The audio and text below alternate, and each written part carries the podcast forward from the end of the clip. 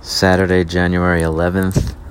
So, a quick uh, dad life thing going on. I'm in the middle of the both kids being sick crossover thing.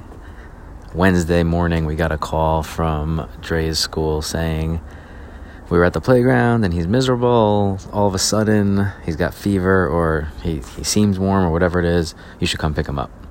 So we had to pick him up. He was miserable, super warm, had fever, you know, medicine, nap, just been basically doing nothing.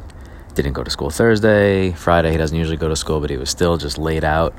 And then, end of day Friday, I pick up my older son, Bodie, at school, go home, and like, he's warm. And last night, he was a mess. And now he's the sick one, while the other one, the younger guy, Dre, is getting better. And now Bodhi needs medicine and just like rest and sit in front of a TV all day and like do nothing and not go, you know, you know how it goes.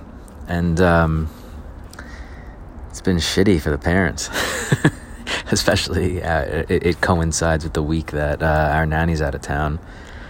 So it's just been um, a lot, a lot of time, a lot of time taking care of uh, sick kids who just want to cuddle all day.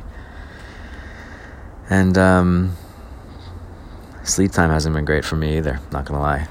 Anyway, I'm in the middle of it. Uh, Dre seems better. Bodie, not so much, but hoping that, uh, you know, for the best. Wake up tomorrow, Sunday, and it's all good heading into a brand new week. But just wanted to share with you what we're going through here in terms of the uh, Heller Infirmary household.